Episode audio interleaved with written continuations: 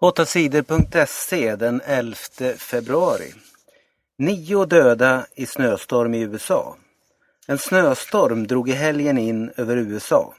Snön vräkte ner och det blåste hårda vindar i nordöstra delen av landet.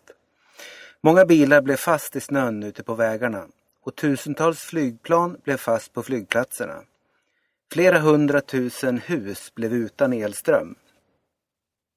Nio människor dog i stormen, flera dog i sina bilar. En elvaårig pojke satt i bilen och värmde sig medan hans pappa försökte skotta fram bilen ur en snödriva. Motorn var på och det läckte in giftiga avgaser i bilen. Pojken dog av avgaserna. Pojkens pappa dog också, han dog av hjärtfel. Drömstart för Norge i skidskytte-VM. Det går inget vidare för Sverige i VM i skidskytte.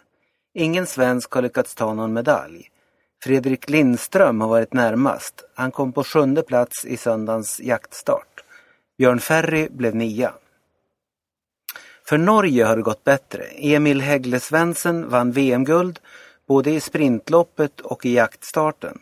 Tora Berger blev tvåa i sprintloppet och vann guld i jaktstartsloppet på söndagen. Norge vann också guldet i mixed-stafetten. Det går fantastiskt bra. Det är som en dröm, säger Emil Häggle Svensson. 36 dog på festival i Indien. Just nu är det en stor religiös fest i staden Allahabad i Indien. Det var mycket trångt på festområdet vid floden Ganges i helgen. Det blev panik. Människor ramlade och blev ihjälklämda. Omkring 36 människor dog i trängseln och många blev skadade. Festivalen i Allahabad ska hålla på i 55 dagar. Omkring 100 miljoner människor brukar besöka staden under festen. Svensk låtskrivare vann pris på Grammygalan. Artisten och låtskrivaren Jonas Myrin vann ett pris på den stora Grammygalan i USA. Hans låt 10,000 Reasons vann en Grammy för bästa kristna låt. Jonas Myrin har skrivit låten tillsammans med Matt Redman. Swedish House Mafia, Ann-Sofie von Otter, Avicii, Axwell och Erik Prytz var också med och tävlade om Grammypriser men ingen av dem lyckades vinna. Norskt VM-guld i störtlopp. Det går bra för Norge i VM i utförsåkning. Axel Lund Svindal vann VM-guldet i störtlopp i lördags. Det känns fantastiskt att vinna VM-guld när 40 000 människor är här och tittar. Det känns fint, sa den norska storstjärnan. Det här var Axel Lund Svindals andra medalj i årets VM.